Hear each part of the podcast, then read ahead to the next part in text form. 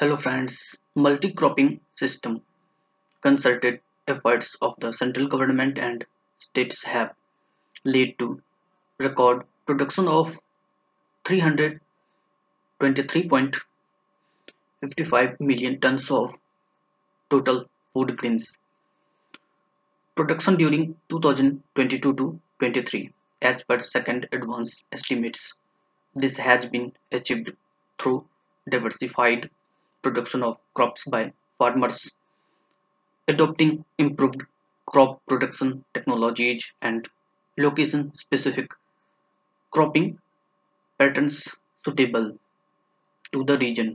Government of India supplements the efforts of state governments to encourage diversified production of crops such as pulses, coarse cereals, nutri cereals and cotton under National Food Security Mission N F S M and high value horticultural crops under Mission for Integrated Development of Horticulture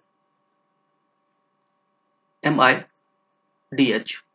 Further, National Food Security Mission, Oil Seeds and National Mission on Edible Oils, Oil Palmier being implemented in the country with the objective of augmenting the availability of edible oils by increasing the production and productivity of oil seeds and oil palm and reducing the import burden. Government of India also provides flexibility to the states for state specific needs or priorities under Rashtriya Krishi Vikas Yojana. Remunerative approach for agriculture and allied sectors.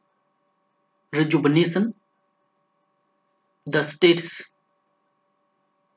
can promote crop diversification under R K V Y R A F T A A R with the approval of state level sanctioning committee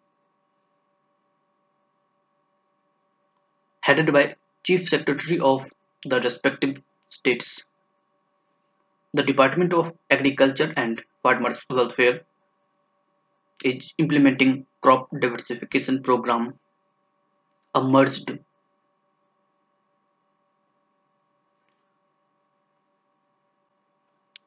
cafeteria scheme of R K V Y R A F T A A R in original Green Revolution states which